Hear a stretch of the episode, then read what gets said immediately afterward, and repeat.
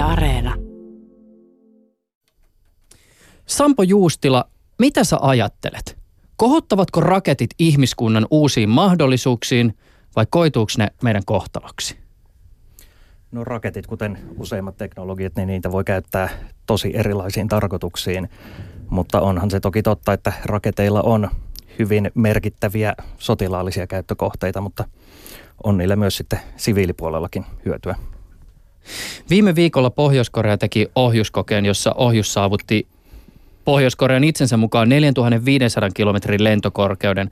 Voisi sanoa, että samalla maan vuosikymmeniä kestänyt ohjus- ja rakettiteknologia saavutti uuden lakipisteensä. Tänään tässä ohjelmassa paneudutaan siihen, minkälainen laite raketti on. Mitkä ovat ne fysiikan lait, jotka raketin suunnittelussa täytyy ottaa huomioon ja miten toi, mitä toimivan raketin sisältä löytyy?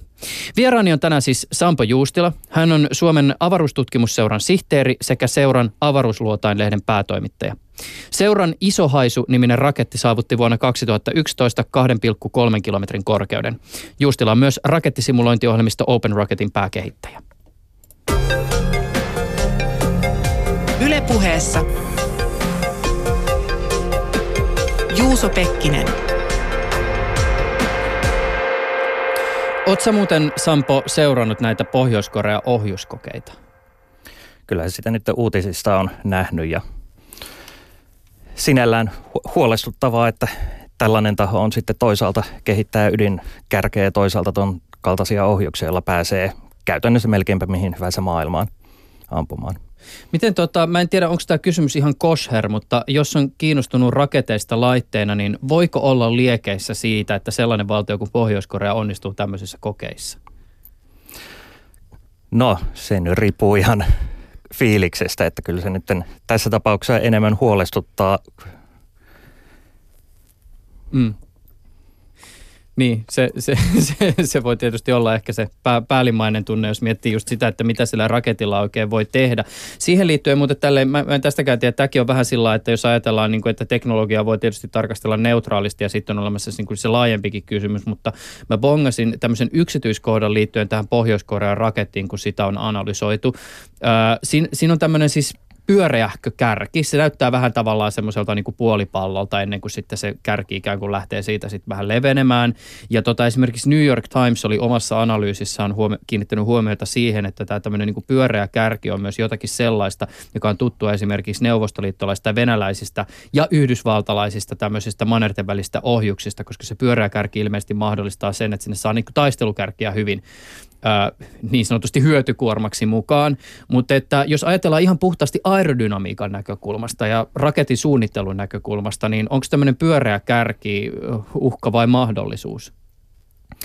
No rakettien suunnittelu on aina vähän niin kuin kompromisseja eri asioiden välillä, eli ää, aerodynamiikan kannalta on tosi merkitsevää toisaalta se, että ää, minkälaisessa ympäristössä – liikutaan ja millä nopeuksilla, että on, onko niin kuin, mennäänkö moninkertaista äänen nopeutta, mennäänkö ilmakehässä vai avaruudessa.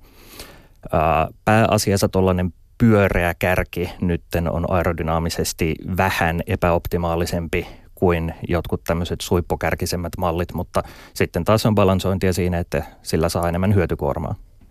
Otetaan tähän alkuun vähän tämmöistä pidempää ajallista perspektiiviä.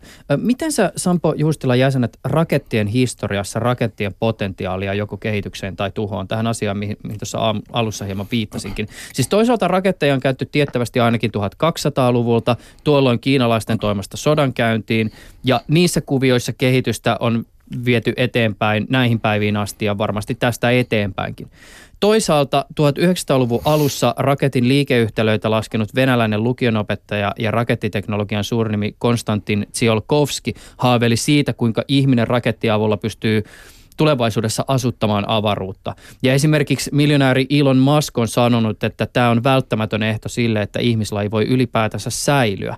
M- miten sä näet tämän kysymyksen siitä, minkäla- siitä, minkälaiset tarkoitusperät rakettiteknologian kehitystä on ajaneet? No onhan se totta, että äh, nämä niin kuin sotilaskäytöt on ajaneet rakettiteknologiaa vahvasti eteenpäin, mutta toisaalta jo silloin Kiinassa jossain tuhatluvulla, niin sitä käytettiin myös ilotulituksiin. Eli äh, Tälleen, no raketit, rakettien kehitys nyt lähti äh, vahvimmiten liikkeelle tuon toisen maailmansodan V2 jälkeen. Et se V2, sille ei sinällään ollut kovin ratkaisevaa merkitystä sen sodan kannalta, mutta se demonstroi, että mikä se potentiaali siinä on. Ja sitten kylmä sota kiihdytti tämän niin kuin rakettien kehityksen ihan uusiin sfääreihin. Mutta äh, kyllä mä näkisin, että nyt näiden niin kuin kaupallisten toimijoiden kautta on tullut semmoinen niin kuin avautumassa ihan semmoinen uusi aikakausi, jossa sitten pystytään tekemään näitä niin kuin laukasuita ja ö, muuta toimintaa huomattavasti edullisemmin ja tehokkaammin. Mennään hetken kuluttua tähän edullisuuteen ja tehokkuuteen, mutta mä voisin itse asiassa pointata tästä rakettien kehityksen historiasta tämmöisen erityisen laitteen. Siis Yhdysvaltojen ja Neuvostoliiton välisen avaruuskilvan yksi ehkä tämmöistä teknologista kruununjalokuvista oli varmaan tämmöinen Saturn 5 raketti, eli siis kansankielellä puhuttu myös kuuraketista. Minkälainen laite tässä oli kyseessä? No Saturn 5 on suurin koskaan rakennettu raketti, että se oli 110 metriä korkea ja 10 metriä halkasijaltaan. Eli se on kyllä niin kuin näiden ö, tähän asti rakennettujen rakettien jalokivi ja mikään sen jälkeen ei ole vielä niin kuin siihen ö, mantteliin lähellekään päässyt. Et siinä oli, se oli rakennettu nimenomaan kuuhun pääsemistä varten ja sitä Apollo-ohjelmaa varten. Ilmeisesti tämmöisten rakettien tutkiminen on myös amatöörillekin mahdollinen projekti, koska kuten mä tuossa alussa mainitsin, sä oot tehnyt tämmöisen niin rakettisimulaatio Se on tietysti vähän erityyppisten rakettien, tämmöisten esimerkiksi pienoisrakettien lentoratojen laskemiseen tarkoitettu, mutta sä tässä joku aika sitten päätit ihan piruuttasi alkaa iskeä tämän Saturn 5 raketin ominaisuuksia tähän sun simulaatio-ohjelmaan. Mitä kaikkea sieltä piti kaivaa sieltä Saturn 5 laukasusta, että tämmöinen simulointi oli mahdollista? No tuossa tosiaan tämä Open Rocket on tarkoitettu silleen noin metrin pituisten rakettien simuloimiseen ja sitten kun sinne 100 metriä pitkän raketin syöttää sisään, niin olihan se jännä nähdä mitä tapahtuu. Yksi mikä siinä oli niin kun, äh, niitä isoimpia haasteita oli äh, toi, että nämä varsinaiset avaruusraketit on aktiivisesti ohjattuja, eli ne ei ole vaan aerodynaamisesti vakaita. Mutta toi Open Rocket mahdollistaa tälle oman, oman koodin laittamista siihen niin simulaation keskelle, jolla me sitten pystyin tavallaan pakottamaan tätä niin kuin ikään kuin ohjausta näiden ihan aitojen ää, niin kuin datan perusteella. Ja sieltä on siinä huomattavia heittoja tuloksissa, mutta kyllä ne kuitenkin sinne päin on. niin, no, se on tietysti, kun rakettitieteestä puhutaan, niin sinne päin ei kaikissa tilanteissa ehkä ole se niin kaikkein tyydyttävin ratkaisu tai va- vaihtoehto. Mutta ymmärtääkseni siis Neuvostoliitollakin oli visio siitä, miten ihminen viedään kuuhun, ja tämä suunnitelma erosi siis hyvin paljon tästä Yhdysvaltojen ratkaisusta. Neuvostoliittojen tämä kuuraketti kantoi nimeä N1. Miten se erosi tästä Saturn vitosesta? No toi äh, N1, niin siinä äh, Neuvostoliitto oli tässä niin kuin, äh, avaruuskilvassa koko ajan vähän Yhdysvaltoja edellä, mutta sitten tämmöisen niin kuin ison kuuraketin kehityksessä ja tämmöisen niin kuin ison niin kuin massiivisen moottorin, mikä toi Saturn vitosen se ensimmäisen vaiheen moottorit on, niin siinä ne oli selkeästi ö, jäljessä – ja siinä vaiheessa, kun tuli käsky, että nyt täytyy yhdysvaltalaiset voittaa kuuhun, niin ne totesivat vaan, että niin kuin tällä aikataululla ei ole mahdollista kehittää niin isoa moottoria kuin mitä tuossa Saturn vitosessa oli. Joten ne sen sijaan otti niitä heidän omia nykyisiään moottoreita ja laittoi niitä 30 kappaletta siihen ensimmäiseen vaiheeseen. Ja tässä sitten tuli ihan tästä niin kuin, äh, polttoaineen syötöstä ja putkiston hallinnasta ja niiden moottoreiden hallinnasta niin paljon monimutkaisuutta ja hankaluuksia, että se, sitä N1 laukastiin neljä kertaa ja kaikki oli epäonnistumisia. Niin just. Ö, tässä tota, jos vertaillaan siis Saturn Vitosta ja sitten tätä N1, sä mainitsitkin jo, että tässä oli 30 tämmöistä pienempää moottoria siinä niin kuin ensimmäisen vaiheen laukaisussa, mutta eikö Saturn Vitosessa siis ollut viisi tämmöistä isompaa moottoria siinä ekassa vaiheessa? Joo, Saturn 5 oli ekassa vaiheessa se viisi kappaletta noita F1-moottoreita ja sitten toisessa vaiheessa viisi kappaletta tuommoisia pienempiä J2-moottoreita ja sitten kolmannessa vaiheessa yksi kappale näitä J2. Eli tässä tapauksessa vähemmän oli enemmän. Jos ajatellaan sitä rakettien historiallista jatkumoa, jossa 70-luvulla on nämä isot kertakäyttöiset kuuraketit ja nyt sitten 2010-luvulla kehitellään kantoraketteja, joita voitaisiin käyttää useampaan otteeseen, niin miltä tämä evoluutio oikein näyttäytyy ja mitä siinä välissä oikein on ajateltu ja tehty? No ton kuukilvan jälkeen sitten, kun kuuhun oli päästy, niin tämä into siihen kuuhun nyt aika lailla lopahti. Ja sitten tavallaan äh, kuitenkin avaruus nähtiin mahdollisuuksien alueena. Ja siinä sitten päätettiin, että tehdään tämmöinen halpuutuskampanja, että äh, tehdään, rakennetaan tämä avaruussukkula, jossa tulee tämmöisiä rutiininomaisia lentoja, jopa 50 kappaletta vuodessa – jolla sitten tuodaan uudelleen käytettävyyden kautta hintaa alaspäin. Mutta kuten nyt historia on näyttänyt, niin kaikesta byrokratiasta ja muista johtuen, niin tulos oli kyllä aivan päinvastainen jos on vähäkään seurannut sosiaalisessa mediassa, mitä esimerkiksi Elon Muskin tämä avaruusyhtiö tekee, niin heillähän on ollut se visio nimenomaan se, että se kantoraketti, oliko se, että se ensimmäinen vaihe nimenomaan palaa takaisin maanpinnalle sen jälkeen, kun se hyötykuorma on saatu tuonne ylös. Ja tästä on tietysti verkossa ollut myös paljon näitä erilaisia videoita, missä kantoraketti yrittää palata meren päällä kelluvalle tämmöiselle la- laukaisu- ja laskeutumisalustalle, mutta, mutta ne ei ole aina ihan onnistunut. No siis tämä Falcon 9 kantoraketti, joka on tämä nykyisin käytössä oleva, niin siinä tässä viimeisimmäisessä versiossa nimenomaan on pointti, että se ensimmäinen vaihe laskeutuu alas. Ja sitä on nyt yritetty 24 kertaa ja niistä 19 on onnistunut. No ihan, on se paremmin, Et, paremmin kuin joo, tällä tuota N1. Joo, ja se, että niin kun, tässä on kai ö, viimeiset 16 kertaa on onnistuneita. Eli kyllä se nykyään on jo niin kun tosi sinällään vakaata teknologiaa – että toi ö, laskeutuminen siihen ö, promon päälle, niin sitä voi verrata siihen, että heittäisi tikkaa kilometrin päästä. niin kyllä siinä tavallaan saa hattua nostaa sille teknologialle ja Musk on jopa puhunut, että se alkaa teknologia olla niin tarkkaa, että jatkossa ei tarvitse tämmöistä erillistä laskeutumisaluetta, vaan se raketti laskeutuisi takaisin siihen laukaisualustalleen. Mm. Miten tota, siis Elon Muskhan ei ole jättämässä tätä rakettikehittelyä ilmeisesti näihin Falcon-raketteihin, joita nyt on ihan oikeasti jo niin kuin nähty ja käytetty, vaan ilmeisesti suunnitelmat ovat vieläkin suuremmat, niin kuin miehen tähän tyypilliseen innovaatiokehitykseen kuuluu, ja suunnitteilla on semmoinen vehje kuin BFR. Joo, tämä BFR on nyt äh, ihan vastikään julkistettu äh, idea tai niin kuin konsepti, joka on jo kehitteillä heillä ja tavoitteena on saada ihan jonkun viiden vuoden päästä käy, käyttöön.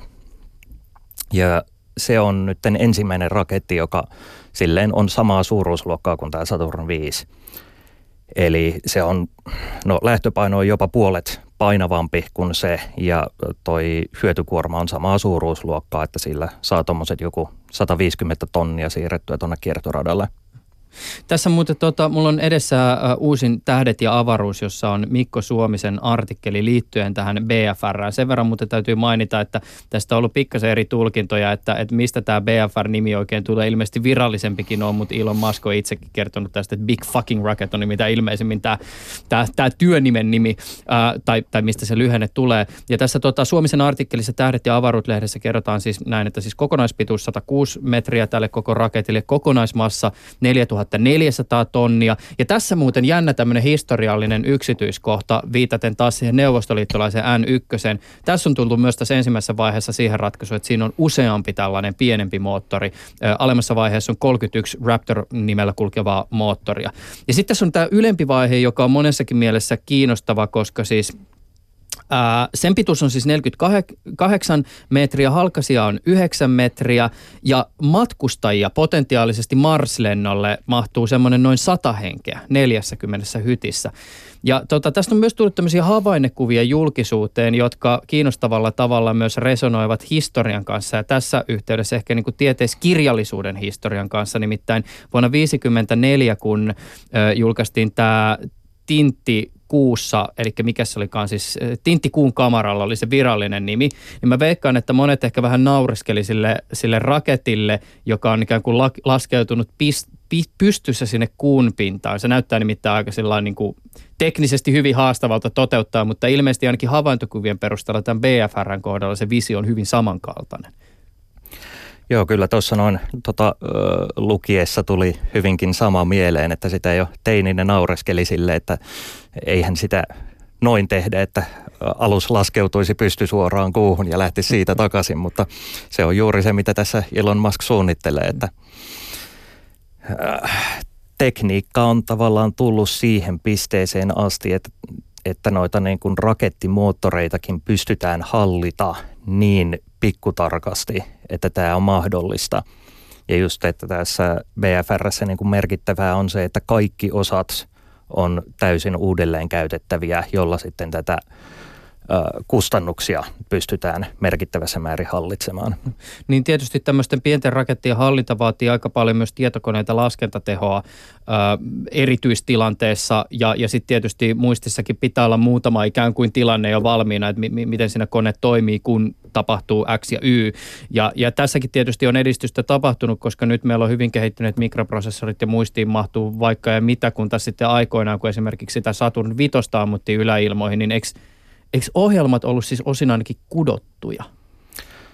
Uh, joo, siis nämä sen aikaiset tietokoneet, niin siellä niin kuin konkreettisesti sulla oli tätä niin kuin metallilankaa ja ferriittirinkuloita ja se sitten kudoit, että jos sä kierrät johdon sen ferritirinkulan ympäri, niin se on ykkönen ja jos sä et kierrä, niin se on nolla. Ja tällä sitten tuotettiin näitä ohjelmia, joilla kuuhun asti päästiin. Siinä on muuten paha, jos tulee bugi tollaiseen kudontaan. Se on vähän vaikeampi ehkä kor, ko, tuota korjata kuin se, että isketään joku liitin kiinni ja pistetään uusi, uusi ohjelmisto sisään. Mm, kyllähän siitä pitkälle on tultu. Mikä Sampa Juustilla sut sai aikanaan innostumaan raketeista? No se oli tuolla, no TKKlla kun meni opiskelemaan – niin siellä sitten jo isoveli oli ollut tähtitiedekerho Polluksissa mukana. Ja sinne sitten pakko oli liittyä ja siellä oltiin just tässä näin ö, rakettitoiminnasta innostuttu. Ja siellä oltiin äh, aluksi tuon Suomen avaruustutkimusseuran rakettikursseilla oltu järjestetty myös ihan kerhoa varten oma rakettikurssi. Ja sitten just silloin kun mä liityin sinne, niin, niin päätettiin kanssa, että Pollux itse alkaa järjestämään näitä rakettikursseja. Sitä kautta sitten päädyin mukaan tähän pienoisrakettitouhuun. Ja rakettikurssilla ei laukaista mitään tämmöisiä 110 metriä pitkiä raketteja, vaan ne on pikkasen, pikkasen pienempiä.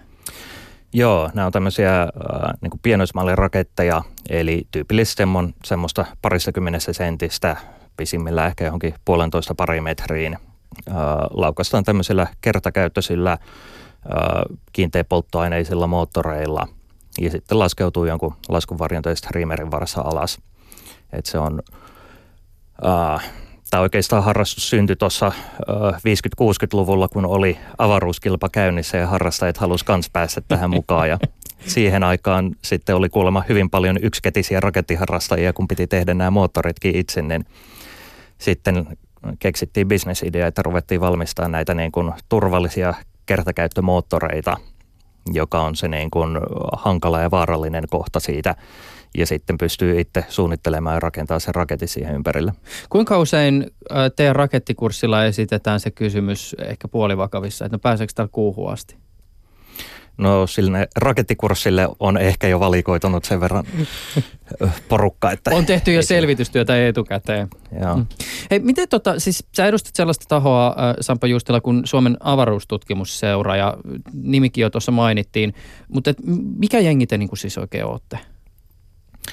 No Suomen avaruustutkimusseura on äh, vuonna 1959 perustettu äh, yhdistys tämän niin kuin, äh, avaruusteknologian niin kuin kehittämiseksi ja sen tunte, tunnettavuuden parantamiseksi Suomessa.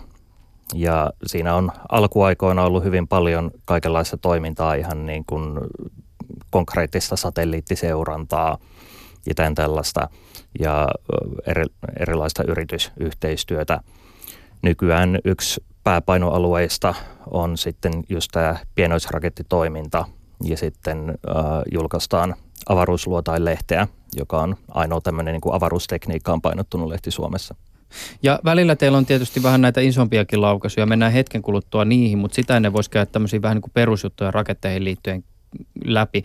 Siis jos ajatellaan raketteja laitteena ja vertaillaan tämmöistä niin pienoismallirakettia tai sitten vähän isompaa amatöörirakettia ja sitten vaikka kuurakettia, niin onko tämä tekniikka ja, ja siihen liittyvät periaatteet millään tavalla vertailukelpoisia?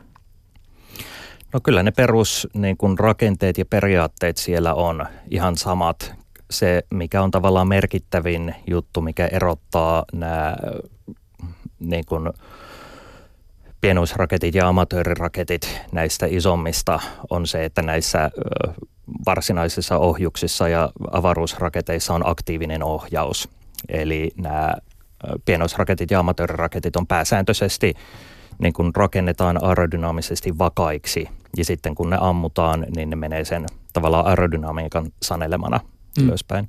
Niin ja eikö tämä muuten siis, nyt kun puhutaan tavallaan vakaasta aerodynamiikasta tai epävakaudesta, niin se epävakaus myös siis liittyy siihen, että silloin kun se on aerodynaamisesti se laite epävakaa, niin eikö se ole silloin siis niin kuin, äh, se on helpompi ohjata? Joo, siinä on taas näitä niin kuin rakettitekniikan trade-offeja, että äh, sinällään vakaa raketti lentää jo itsestään suoraan, mutta sitten kun sitä niin kuin epävakautetaan, niin sillä pystyy tekemään nopeammin erilaisia manöövereitä, niin mutta sitten siitä tulee myös herkempi ohjattava. Et, esimerkiksi monet nykyisistä jostain hävittäjien lentokoneista saattaa olla niin kuin aerodynaamisesti aika lailla siinä hilkulla just sitä varten, että niillä pystyy tekemään sitten nopeita liikkeitä. Hmm. Miten tota, siis mit, mitkä on semmoisia ihan perus siis fysiikan lakeja, joita täytyy ottaa huomioon, kun sä rakennat rakettia takapihalla tai sitten osana suurvaltoja avaruuskilpaa? No näissä pienoisraketeissa se aerodynaaminen vakaus on kaiken A ja O. Ja siinä on sitten tällään kaksi käsitettä, on toi raketin painopiste ja painekeskiö. Ja painopiste nyt on monille varmasti tuttu, että se on se, missä raketti tavallaan on tasapainossa ja jos raketti niin kuin lentää vapaasti, niin se pyörisi sen pisteen ympäri. Ja painekeskiö sitten taas on tämän aerodynaaminen vastine – Eli se on se, että mihin ne aerodynaamiset voimat ö, ikään kuin kohdistuu se piste. Ja raketti on aerodynaamisesti vakaa, jos se painekeskiö on tuon painopisteen alapuolella. Eli kun ne aerodynaamiset voimat kohdistuu sen painopisteen alapuolelle, niin se tarkoittaa sitä, että jos raketti lähtee vääntäytymään, kääntymään jonnekin väärään suuntaan, niin sitten ne aerodynaamiset voimat korjaa sen sen sijaan, että ne vielä vahvistaisi sitä virheliikettä. Aivan, eli siis, mutta on, onko tällä siis jotain tekemistä sen kanssa, että kun mä nyt ajattelen tyypillistä rakettia, niin mulle tulee mieleen semmoinen niin pitkula, jossa on terävä kärki, ja sitten useimmiten siellä nimenomaan siellä raketin alapuolella on jotain tämmöisiä niin kuin siis siivekkeitä. Onko ne siis silloin ikään kuin se, minne se, niin kuin se aerodynaaminen paine kohdistuu? Joo, nämä siis sinällään aerodynaamiset voimat kohdistuu koko siihen niin kuin raketin ulkopintaan, mutta siivekkeet on hyvin vahva tämmöinen tekijä. Eli nimenomaan kun raketti lentää aivan viivasuoraan, niin ei ne siivekkeet on sen ilmavirran suuntaisesti, jolloin niihin ei kohdistu voimaa. Mutta heti jos raketti lähtee kallistumaan, niin sinne toiselle puolelle kohdistuu sitten aerodynaamin voima, joka korjaa sen. Ja oikeastaan se, että raketin vakauttamiseksi on kaksi keinoa, joko siirtää painekeskiötä alaspäin esimerkiksi suurentamalla siivekkeitä tai sitten siirtämällä painopistettä ylöspäin, vaikka lisäämällä painoa kärkeen. Mun isoveli on itse asiassa rakentanut ää, pienoismallin Saturn vitosesta itse. Ja siinä hän päätyi tämmöisiin ratkaisuihin, että hän hieman isonsi niitä siivekkeitä, mitä siellä alhaalla oli – mutta sitten laittoi 50 grammaa lyijyä sinne ihan kärkeen saadakseen sitä raketissa vakaan. Niin just aivan. Ja, ja tähän tietysti huomiona ikään kuin siis se, että jos siinä ei ole sitä aktiivista ohjausta, niin ehkä näitä nimenomaan näitä kompromisseja sitten täytyy tehdä, jos sen haluaa niin oikeasti, että se on se on vakaa lentäessä. Ö, mitkä on näitä niin kuin olennaisia nimenomaan raketusuorituskykyyn liittyviä numeroita? Miten siis näitä raketteja vertaillaan? Mi- mistä numeroista puhutaan? Mitkä kiinnostaa?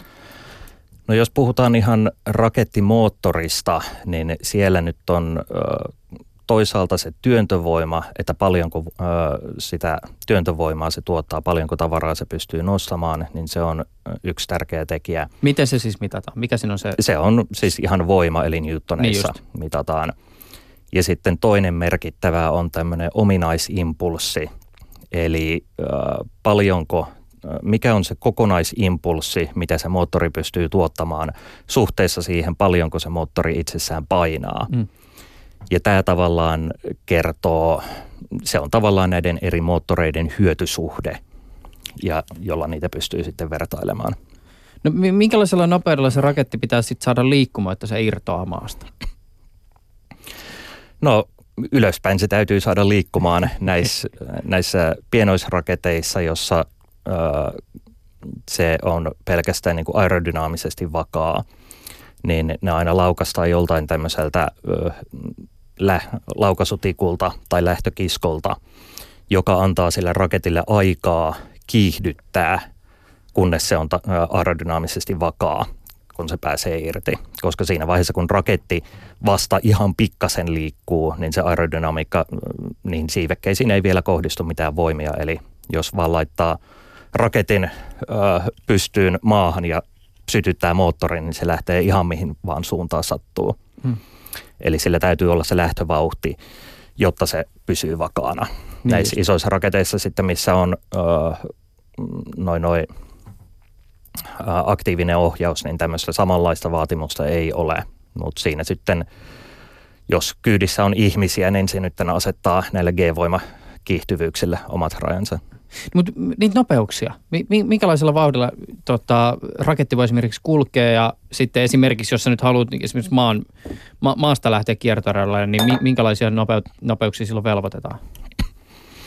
No näissä äh, pienoisraketit äh, useimmiten kulkee alle äänen nopeuden, eli niissä saattaa olla jotain niin kuin, äh, sadasta parin sataa metriä sekunnissa et esimerkiksi toi iso haisu nyt on mennyt semmoista jotain 2-2,5 metriä sekunnissa. Mä oon itse pari kappaletta ylisoonisia raketteja rakentanut. Ylisooninen tarkoittaa? Äh, tarkoittaa, että menee yli äänen nopeutta nimenomaan tälleen koemielessä. Äh, ensimmäinen niistä hajosi puolimatkassa ilmaa, että se ei ollut tarpeeksi tukeva ja tätä lentomittaria ei sitten koskaan löydetty tarkistaakseen, että menikö se yli ääninopeutta. Ja toinen sitten taas lensi suoraan pilvikaton yläpuolelle, eikä sitä koskaan enää nähty, niin ei siitäkään pystynyt varmistamaan. niin just. Mutta mitä, niin, isot raketit, jos sä, jos sä lähdet maasta, haluat kiertoradalle, niin isot raketit, niin ne menee ihan reippaasti ylisoonisena, että tämmöisissä jossain ohjuksessa ja muissa, niin joku tämmöinen 20-kertainen äänennopeus ei ole mitenkään epätyypillistä. Ja se, että jos haluaa kiertoradalle, niin siinä on tuommoinen kahdeksan kilometriä sekunnissa pitää olla sitä vauhtia, jotta pysyy siellä kiertoradalla. Me puhuttiin jo jonkin verran tässä aikaisemmin näistä erila- erityyppisistä polttoaineratkaisuista näitäkin voisi ehkä tässä vielä käydä läpi, eli siis miten esimerkiksi kiinteä ja nestemäinen polttoaine eroaa toisista ja mitkä on siis ylipäätänsä näitä niin kuin erityyppisiä polttoaineratkaisuja, joita raketeissa vaaditaan? Joo, näissä ö, kemiallisissa raketeissa on pääasiassa niin kuin kolme vaihtoehtoa. On tämä kiinteä, eli siinä toi polttoaine ja hapetin on sekoitettu keskenään ja valettu tämmöiseksi kiinteäksi osa-aineeksi – ja käytännössä kun sen kerran sytyttää, niin sitten se palaa loppuun asti. Että nämä pienoisrakettimoottorit toimii just näillä kiinteillä polttoaineilla ja sitten esimerkiksi avaruussukkulan nämä boosterit on ollut polttoaineisia. Mutta niissä sitten tämä hyötysuhde, tavallaan tämä ominaisimpulssi tulee jossain kohtaa rajaksi vastaan. Ja sitä saahan sitten parannettua noilla nesteraketeilla, eli siinä sulla on käytännössä kahta nestettä. Se voi olla tyypillisesti nestemäinen happi on toinen ja sitten siinä voi olla esimerkiksi nestemäinen vety tai metaani tai kerosiini, jota käytetään toisena. Ja nämä sitten suihkutetaan palokammioon, jossa se poltetaan ja sitten suuttimista tulee ulos. Ja sitten on kolmas tämmöinen välimuoto nimeltään hybridiraketti. Eli siinä on tyypillisesti toi kiinteä polttoaine ja äh, nestemäinen hapetin. Ja tämmöisiä on just nämä haisonäitä hybridiraketit ollut ja myös esimerkiksi tämä Spaceship One, joka kävi avaruudessa, niin siinä oli nimenomaan hybridimoottori. Eli äh, se tarjoaa äh, näitä äh, nesteraketeista niitä hyötyjä, kuten niin kuin tämä kontrolloitavuus, että sen hapettimen virtausta kontrolloimalla sitä pystyy säätämään, sen pystyy sammuttamaan ja uudelleen käynnistämään. Mutta siinä on, se on kuitenkin teknisesti paljon helpompi kuin täysnesteraketti. Ja tässäkin tuli just tässä vastauksessa vielä just tämäkin erikseen selville, eli että meillä siis äh, raketissa on se polttoaine – mutta sitten sen lisäksi, tai ainakin jossakin yhteydessä siihen polttoaineeseen vielä on lisäksi tämä hapetin. Eli se siis aine, joka mahdollistaa sen palamisen. Joo, eli palamisreaktion mahdollistamiseksi täytyy aina olla sekä jotain ainetta, jota poltetaan, ja sitten jotain ainetta, joka hapettaa sen. On olemassa myös tämmöisiä niin kuin epävakaita yksi ainesosaisia ö, rakettipolttoaineita – mutta ne on sitten ö, aika spesiaalikäytössä. Kyllä niitäkin joissain raketeissa käytetään. Tämä alkaa kuulostaa nyt, kun puhutaan näistä polttoaineista ja hapettimista, niin semmoiselta just harrastukselta, mistä äiti minua joskus varoitti. niin sanotusti. Eikö siis mä vaan viittaan siihen, että, että tietysti on näiden aineiden käsittely, niin kyllä se vaatii aika paljon varovaisuutta.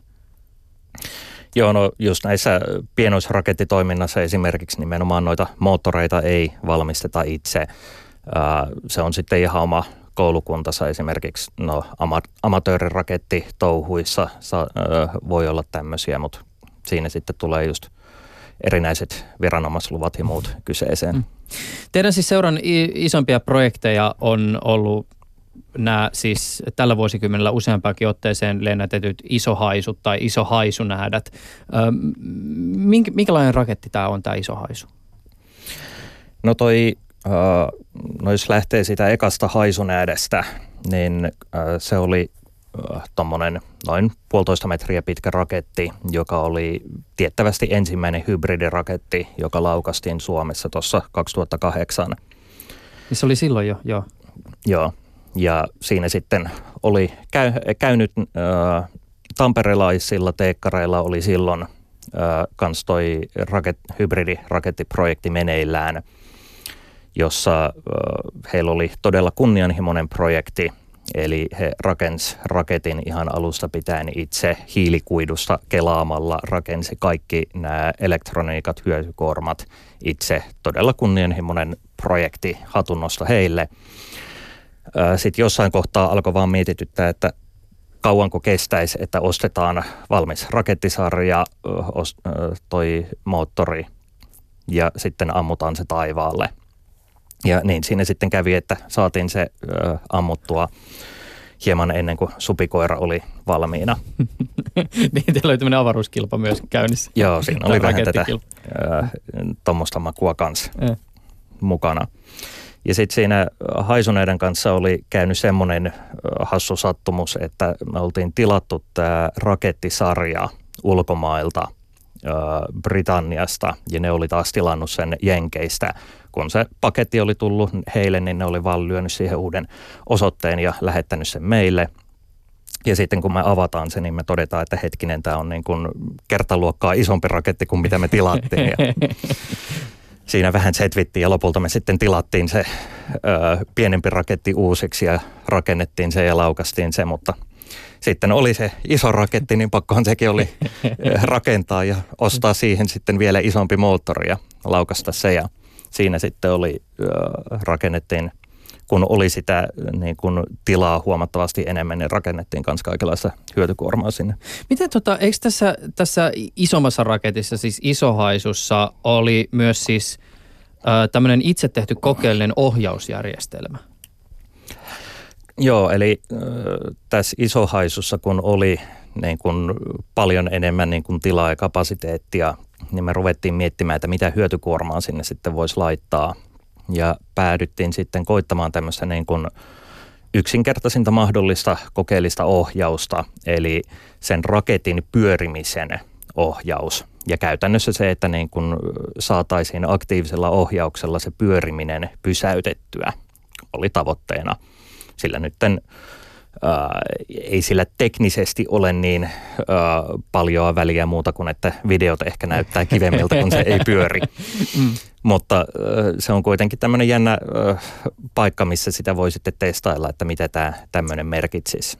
Ja sitä varten sitten ää, rakennettiin näitä niin kuin, ää, säätyviä noita, noita siivekkeitä ja ää, siihen sitten ohjelmisto. Että se niin eikö se siis käytännössä ohjausjärjestelmä koostu, siinä nämä niin kuin liiku, liikkuvat siivekkeet ja sitten siellä oli joku tämmöinen siis niin kuin, äh, halpa, kenen tahansa niin kuin jostain kaupasta ostettavissa oleva pieni ohjelmoitava tietokone ja sitten olitte itse tehnyt siihen softan. Niin ja sitten tietysti jotain sensoreita, jotka aisti, että missä asennossa oikein mennään, jotta se softa sitten tietää, että mihin suuntaan mahdollisesti näitä ohjaimia ohjailla.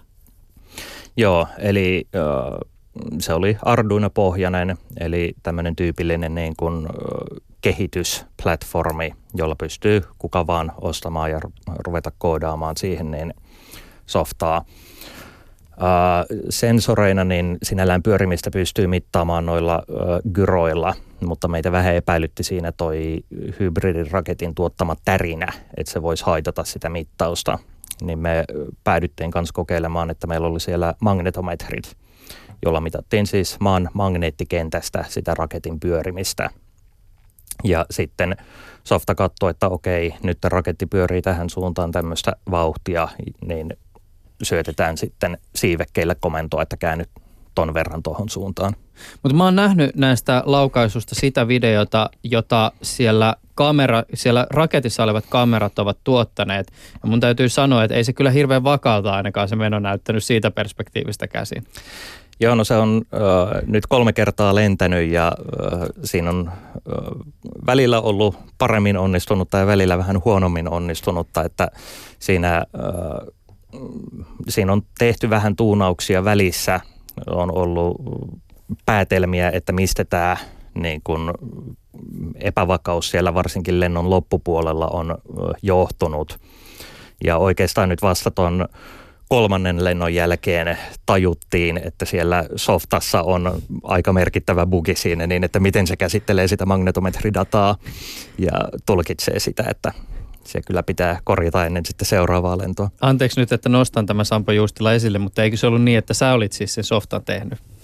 Joo, mä olin softan tehnyt, mutta kyllä pidettiin nimenomaan tämmöinen review-sessio, jossa käytiin läpi nämä menetelmät ihan kohta kohdalta ja koodikatselmoitiin läpi, eikä kukaan mukaan tajunnut sitä, että siinä niin äh, käytännössä se, että se raketti kun kaartaa, niin äh, se vaikut, riippuen siitä, että kaartaako se kohti näitä magneettikenttää vai siitä poispäin vai niin kuin kohti suoraan, niin se magneettikentän voimakkuus, mitä mitataan, niin muuttuu. Ja tämä voimakkuus itse asiassa sitten myös äh, kytkeytyi sinne PID-ohjaimeen ja sai sitten sen menemään lopulta sekaisin. Eli tämä kuulostaa siltä, että tarvitte sinne ehdottomasti lisää sensoreita, jotka sitten aistivat sitä, niin kuin, että missä kulmassa se raketti kulkee, jotta se voidaan ikään kuin korjata se magnetometrin. Ei no, sen tavallaan suunnan pystyy laskemaan niistä ö, magneettikenttävektoreista. Ah, okay. niin just. Ö, kyllä, että se vaan se tapa, millä se laskettiin, oli vaillinainen. Että se pystytään toteuttaa sillä ja toisaalta nämä gyrot on myös parantunut huimasti tänä aikana, että semmoisillakin voi sitten korvata sen. Joo, eli tämä oli niinku turha viittaus debriefing-sessiossa, missä ollaan käyty läpi, että miten ongelma saada, saadaan ratkaistua. Mut hei, tota, t- tässä oli tietysti kiinnostavaa se, että siellä oli paljon muutakin elektroniikkaa sisällä nä- näiden kameroiden lisäksi. Eikö siinä ollut niinku isohaisun ainakin jossain laukaisussa, siellä oli tämmöinen järjestelmä, joka kykeni siis lähettämään reaaliaikaista telemetriatietoa suoraan verkkoon. Ja oliko se niin, että se kykeni lähettää myös siis suoraa videota? No noissa ihan ensimmäisissä näissä uh, pikkuhaisun laukasuissa, niin tämä kans kertoo siitä, että miten tämä teknologia on kehittynyt. Eli siihen aikaan ei ollut niin pieniä videokameroita, että niitä olisi sinne mukaan laitettu. Eli siellä oli tämmöinen niin kuin pieni analoginen kamera, joka lähetti niin kuin analogivideota alas maahan, jota sitten antennilla otettiin vastaan ja nauhoitettiin maassa.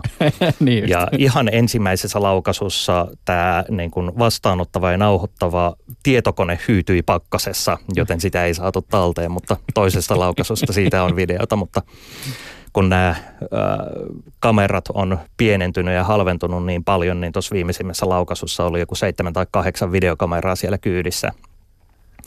Mutta sitten tosiaan äh, ihan kuoltiin saatu kokemusta siitä, että tämä niin kuin raketin löytäminen on aika haastavaa ja mm, jossain näissä ensimmäisissä oli myös semmoinen mekanismi, että se laskeuduttuaan sitten otti nämä GPS-koordinaatit ja morsetti niitä takaisin meille ihan tämmöistä niin kuin, PM-radiopuhelinta käyttäen. Ja siinä sitten taas oli vähän murheita, kun se oli saanut GPS-fiksin parisataa metriä väärässä kohdasta, mistä sitten etsittiin, niin ää, oltiin sitten rakennettu tämmöinen, että siinä oli ää, kaksi kappaletta eri GPS-chipsettejä kyydissä ja se reaaliaikaisesti sitten lähetti tätä niin kuin telemetriaa maahan ja sitten siitä saatiin käytännössä meillä oli toi Google Earth-sovellus, joka piirsi ihan reaaliaikaisesti mm. sitä, että missä se raketti kulloinkin menee. Ja sitten ihan huvin vuoksi todettiin, että kaikki kuitenkaan ei sinne laukaisutapahtumaan pääse, niin me oltiin viritetty, että toisaalta meidän nämä radiopuhelinkeskustelut striimautu reaaliaikaisesti nettiin, tämä telemetriatieto striimautu reaaliaikaisesti nettiin, eli netin kautta pystyy seuraamaan sitä, että miten laukaisu edistyy ja missä se menee. Ja näissä GPS-chipseteistä niin tosiaan huomattiin, että kun ne pääasiassa on suunniteltu johonkin tämmöiseen autoilukäyttöön, jossa liikutaan maltillisilla nopeuksilla silleen maan tasossa, niin toinen chipsetti tuotti ihan nätin lentoradan siitä niin koko matkan ajalta ja toinen heti niin kuin laukasusta lähti ihan sekaisin mm. ja sitten vasta ihan jossain laskeutumisen loppukohdilla taas tuli oikeaksi. Miten tota, mikä tämmöisessä raketilaukasussa on parasta? Kyllä se, niin kun, se jännityksen hetki, kun sitten painetaan nappia ja se raketti lähtee, niin kyllä se on mulle ainakin se niin kun kohokohta toki siitä laukasusta. Mutta onhan siinä niin kuin ihan tämä suunnittelutyö ja rakentaminen ja valmistautuminen ja etsintä ja datanpurku ja muu, niin onhan se kans tosi kiintoisa. Niin on se tietysti siinä suhteessa, kaikki harrastukset, mihin ihmiset hurahtaa, niin on vähän hassuja, mutta siis siinä suhteessa, että, että siis kauhea työ, vuosien kehitys, pitää jatkuvasti miettiä, että miten tätä uutta teknologiaa voi hyödyntää tässä meidän hommassa. Ja sitten se itse laukaisu, mitä se kestää? Jos mennään kahteen ja sinne vajaaseen puoleen kilsaan, niin mitä se no, kestää? No se on joku puoli minuuttia, kun se menee sinne lakikorkeuteen ja muutama minuutti siitä, kun se laskeutuu. Niin just aivan, ja sitten sitä etsitään vielä aika monta tuntia sitä rakettia jostakin niin kuin metsästä. Hei, mistä se muuten tulee? Siis, onko nämä laukaisut aina talvella? Ainakin mitä videoita mä oon nähnyt, niin niissä on näkyy muistaakseni talvimaisemaa? No siis äh, talvella nyt Suomessa on paljon järviä ja niin kun ihan kun on vuosia sitä kehitetty ja tehty sitä elektroniikkaa, niin halutaan varoa sitä, että se laskeutuu järveen. Ja sitten toisaalta äh, aika usein me laukastaan näitä armeijan alueella ihan sen takia, että sieltä saa helpommin nämä niin kun ilmatilavaraukset käyttöön niin, niin siellä saattaa sitten olla rajoitteita, että talvisin esimerkiksi pystyy liikkumaan jossain metsässä vapaammin kuin sitten kesäisin. Niin just. Ja onko nämä, tota, nämä lupien saamiset tämmöiseen toimintaan vaikeita kautta helppoja? No tosiaan siinä vaiheessa, kun mennään just näihin niin kuin hybridiraketteihin, jotka lentää kilometreihin asti, niin siinä vaiheessa sitten pitää olla tämä ilmatilavaraus. Ja semmoisen nyt teknisesti pystyy saamaan mihin hyvänsä, mutta se voi kestää useampia kuukausia ja maksaa Et armeijan alueilla on tämmöiset tavallaan pysyvät vaara-alueet, jotka tarvii vaan aktivoida. Eli sen myötä me ollaan aika usein oltu just jossain armeijan alueella, esimerkiksi Pahkajärvellä näitä raketteille, isompia raketteja lennettämässä. Ja siinä kyllä puolustusvoimat on ollut uh, hyvinkin myötämielisiä tämmöiselle toiminnalle. Et toki enemmän siinä tulee sitten tämmöiset aikataulurajoitteet, että ne täytyy sitten sovittaa yhteen. Hmm. Sä, Sampo Juustila olet tämmöisen Open Raket, rakettisimulaatio-ohjelmiston kehittäjä. M- mikä softa tässä on kyseessä? Uh, toi on tämmöinen pienoisrakettisimulaattori, eli nykyään kun tietokoneet on tehokkaita, niin uh, aikanaan on ollut tämmöisiä erilaisia niin kuin laskentamenetelmiä, millä pystyy etukäteen laskemaan, että onko sitten raketti aerodynaamisesti vakaa – niin sitten näitä halutaan parantaa ja tehdä ne sitten tietokoneella. Ja sitten tuossa jossain 2007-2008 mä aloin pohtia, että niin kuin mitenkäs vaikeaa tämmöisen kirjoittaminen oikeasti olisi. Siihen aikaan oli pääasiassa yksi tämmöinen kaupallinen tuote tähän tarkoitukseen – ja mä sitten rupesin vähän niin kuin kokeeksi protoilemaan ja kirjoittelemaan siitä, sitä koodia, sitä aerodynamiikkapuolta ja kyllähän se siinä ihan hyvin sutviutui. Ja sitten seuraavana keväänä tulikin tarve saada diplomityöaihe. Ja rupesi miettimään, että mitenkäs olisi tämä harrastusaihe sitten diplomityöksi. Ja No lopulta mä jouduin neljä proffaa kiertämään ennen kuin sain sen hyväksytettyä, mutta sain sen kuitenkin hmm. dippatyöaiheeksi kokonaisuudessaan. Ja ilman sitä se todennäköisesti olisi jäänyt ikuiseksi pöytälaatikkoprojektiksi, mutta sen myötä siitä sitten sai julkaistua ensimmäisen version ja siinä sitten päätin kanssa, että tein siitä tämmöisen avoimen lähdekoodin projektin. Eli lähdekoodit on vapaasti saatavilla ja muokattavissa – ja pikkuhiljaa vuosien varrella sitten siihen on ilmestynyt muita kiinnostuneita, jotka on toteuttanut siihen paljon semmoisia featureita, joita mä en kyllä olisi ikinä jaksanut sinne toteuttaa, kuten kaikkea 3D-renderöintiä ja tämän tämmöistä. Ja kyllä mä sanoisin, että se on nykyään niin kuin pienoisrakettien ykkössofta, mitä käytetään niiden simulointiin. Mm. Kuinka paljon sitä käytetään? Uh, no ihan tarkkoja lukuja ei ole, mutta mä sanoisin, että joku tämmöinen 5-10 000 henkeä käyttää sitä joka kuukausi. Hmm. Miten muuten, mä menisin ensin kysyä tämän asian vitsillä, mutta sitten tuli mieleen, että tässä itse asiassa voisi ottaa vakavammankin äänen sävyn. Öö, onko sulla tietoa siitä, että kuinka paljon latauksia on tullut semmoisista maista kuten Pohjois-Korea? No Pohjois-Koreasta en tiedä, mutta kyllä mulle on tullut niin kuin, ö, erinäisiä hyvin – jänniä yhteydenottoja hyvin jännistä maista niin kuin pyytäen erilaisia featureita ja tukia, että kyllä sitä ö, käytetään mahdollisesti jopa vähän kyseenalaisiin tarkoituksiinkin joissain yhteyksissä, mutta toisaalta se on sen avoimuuden puoli, että mä en myöskään pysty, pysty sitä kontrolloimaan, että mihin sitä käytetään. Mm. Miten tota, no liittyen ehkä näihin, niin kuinka, sä mainitsitkin, että sä koetit esimerkiksi saada tätä Saturn vitosta sinne, mutta jos sillä nyt joku saa semmoisen ajatuksen, että lähti suunnittelemaan vaikka jotain just niin kuin mannerten välistä ohjausta, niin eikö siinä kuitenkin sitten tule tämä, niin kuin mainitsit esimerkiksi tämä koko kysymys jossain vaiheessa vastaan, että tämä on suunniteltu, suunniteltu nimenomaan näille pieni, pienemmille raketeille ja ehkä sitten, jos sä ajattelet jotain vähän niin kuin isompaa, isompaa laitetta suunnitella sen pohjalta, niin sitten ne marginaalit alkaa jossain vaiheessa heittää aika paljon. No siis tuossa äh, Saturn Vitosen mallinnuksessa niin kun se varmasti yksi merkittävimmistä virhelähteistä oli se, että äh, toi ei mallinna tota maapallon kaarevuutta. Eli sinne on lisätty tämä niin kuin koriolisvoiman tai koriolisvaikutuksen huomiointi, mutta silti se olettaa litteen maapallon. Ja silläkin niin kuin useamman tuhannen kilometrin matkalla, mitä siinä tavallaan simulaatiossa tehtiin, niin maapallo kaareutuu jo joku 300 kilometriä. Niin se on ehkä suuri rajoite, että sinällään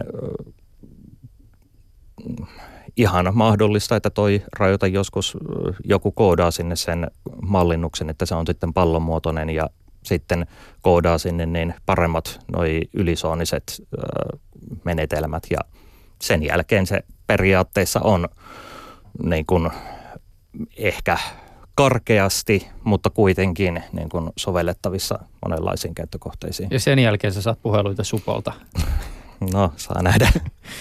M- miten tota, minkälaisin mielin oot Sampo Juustila seurannut tätä kehitystä, jossa kaupallinen toi, kaupalliset toimijat kehittää näitä omia rakettejaan? Siis, mm, ja, ja nyt, nyt me tietysti aloitettiin tämä, mutta että minkälaisia niin kuin ehkä odotuksia tai ajatuksia sulle niin kuin rakettiharrastajana tähän kysymykseen liittyy?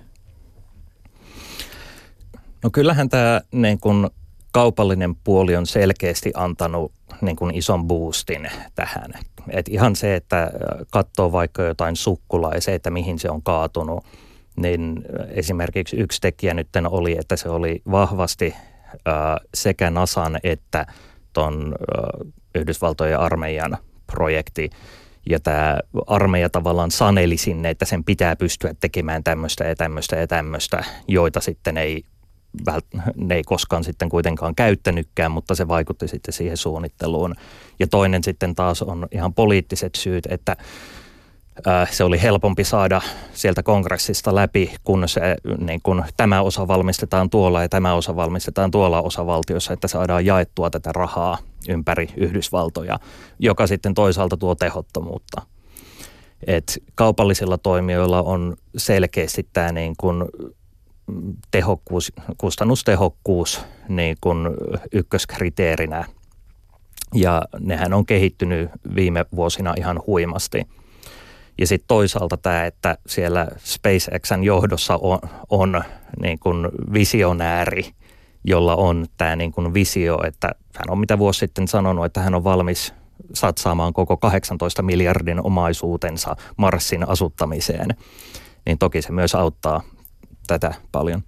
Miten tota, jos, jos hieman nyt tämmöisellä niin kuin, lähdetään tämmöiselle linjalle, että saa spekuloida, niin mi- miten sä uskot, mihin sä uskot, että halpenevien rakettimatkojen kehitys johtaa siis lyhyellä tai ehkä vähän pidemmälläkin aikavälillä? Miten sä suhtaudut esimerkiksi näihin visioihin tästä niin kuin siis vaikka meidän aurinkokunnan asuttamisesta aloittaa nyt vaikka se, että Marsista?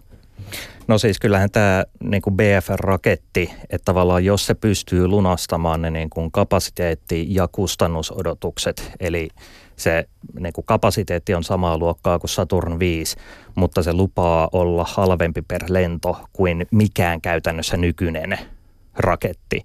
Eli sä pystyt kuljettamaan enemmän tavaraa avaruuteen mutta niin kuin nykyistä halvemmalla, niin kyllähän se mahdollistaa tosi paljon kaikenlaista. Ja sitä on myös ihan visioitu maan päällä lentoihin, että sä pystyt lentämään mistä hyvänsä, mihin hyvänsä maapallolla niin kuin tunnissa. Ja tästä on myös arvioitu, että se liput saattaa jopa tulla niin kuin lentolippujen hintatasolle. Niin kyllähän tämä niin kuin mahdollistaa ihan valtavia, valtavasti erilaisia mahdollisuuksia yksi asia, mikä ehkä pikkasen tullut huolena tässä näin, että jos tämä SpaceX oikeasti onnistuu tässä ja niin kun se nykyään on jo erittäin kilpailukykyinen muihin verrattuna, niin jos se pääsee vielä tavallaan tämmöisen harppauksen menemään, niin tuleeko tästä näin käytännössä se, että SpaceX on ainoa – tämmöisiä niin kuin, laukaisuja tekevä toimija, joka sitten ehkä pitkällä aikavälillä ei välttämättä ole niin hyvä, jos se saa tapettua kaiken kilpailun. Niin avaruusmatkailun Google kuulostaa kyllä aika, aika no uhkia ja mahdollisuuksia siihen sisältyy. Hei Sampo Juustila, vielä ennen kuin päästä sut menemään, niin mun täytyy sanoa, että mä jäin nyt vielä oikein miettimään näitä yhteydenottoja, joita sä oot softan kehittäjänä saanut tähän Open-rakettiin liittyen, nämä, nimenomaan nämä epäilyttävät yhteydet. Siis mistä ja minkä tyyppisiä? No yksi nytten on alkuvaiheella oli just ki, joku kiinalainen otti yhteyttä ja niin kuin kyseli sille sitä ja tätä, että hei hieno softa ja mitenköhän tällä pystyisi tämmöistä tekemään ja mitenhän tämmöistä. Ja sitten jossain vaiheessa tuli esimerkiksi tämmöinen toivepyyntö, että tämä niin kuin, olisi hyvä, että – täällä olisi feature, että sä pystyisit määrittelemään, että se laukaisualusta liikkuu esimerkiksi jostain niin kuin autosta tai lentokoneesta tai sotalaivasta, Aha, joka kyllä vähän alkoi epäilyttää, jonka jälkeen sitten lopetti vastaamisen niihin viesteihin. Niin just, aivan. Tota, niin, eikö ne Pohjois-Korean laukaisuta, nehän tehdään tämmöisistä tota, laukaisuautoista? Joo, no ilmeisesti tähän asti ne on ollut paikaltaan, mutta ne on kuitenkin autoja näytellyt. Että Joo, niin no en, en, en osaa tähän sanoa, mutta ymmärtääkseni nämä autot siinä suhteessa ainakin on merkittävässä roolissa tässä Pohjois-Korean hommassa, koska he haluaa näistä ohjuksista mobiileja, jotta sitten esimerkiksi niitä ohjuksia ei tuhota siinä vaiheessa, mm-hmm. kun niitä aletaan roudata johonkin laukaisupaikalle, jos tilanne on niin sanotusti kuuma. Hei, sen verran Sampo Juustila vielä teidän tota, äh, Suomen avaruustutkimusseuran kuulumisista ja tekemisistä. Onko teillä tässä vaiheessa jotakin suunnitelmia isommista rakettilaukaisusta tai jostakin niin tämmöistä tulevaisuuden visioista, ehkä muista? No to, tavoitteena olisi tässä näin saada taas järjestettyä tämmöinen korkealle lentävämpien rakettien laukaisu, jossa voisi sitten taas tätä hybridiraketteja laukua ja sitten muutoinkin näitä niin kuin kilometrin toiselle puolelle meneviä raketteja ampua. Ja sitten tässä on myös ollut tämmöinen luotainpalloprojekti, jossa sitten kaasupallon mukana tonne yläilmakehään nostettaisiin erilaista hyötykuormaa. Niin eikö nämä, nämä luotainpallothan, nehän nousee niin kuin siis ihan käsittämättömän korkealle? Ne voi johonkin 20-30 kilometriin niin nousta. Eikö niissä ollut joku semmoinen erikois, että se pallo laajenee, mitä korkeammalle se menee? Joo, eli kun toi ilmakehä harvenee, niin se paine siellä ulkopuolella pienee suhteessa sisäpuolelle, eli nimenomaan se laajenee ja laajenee se pallo, kunnes se sitten jossain siellä 20-30 kilometrin tienoilla se pallo räjähtää ja sitten hyötykuorma tippuu alas niin just varassa. Joo, just näin. Mitä niissä oli kaasuna? Ää, vetyä tai heliumia käytetään niissä palloissa. Mm. Sampo Juustila, kiitokset sinulle tästä keskustelusta. Tämä on ollut kiehtovaa. Kiitos. Ylepuheessa Juuso Pekkinen.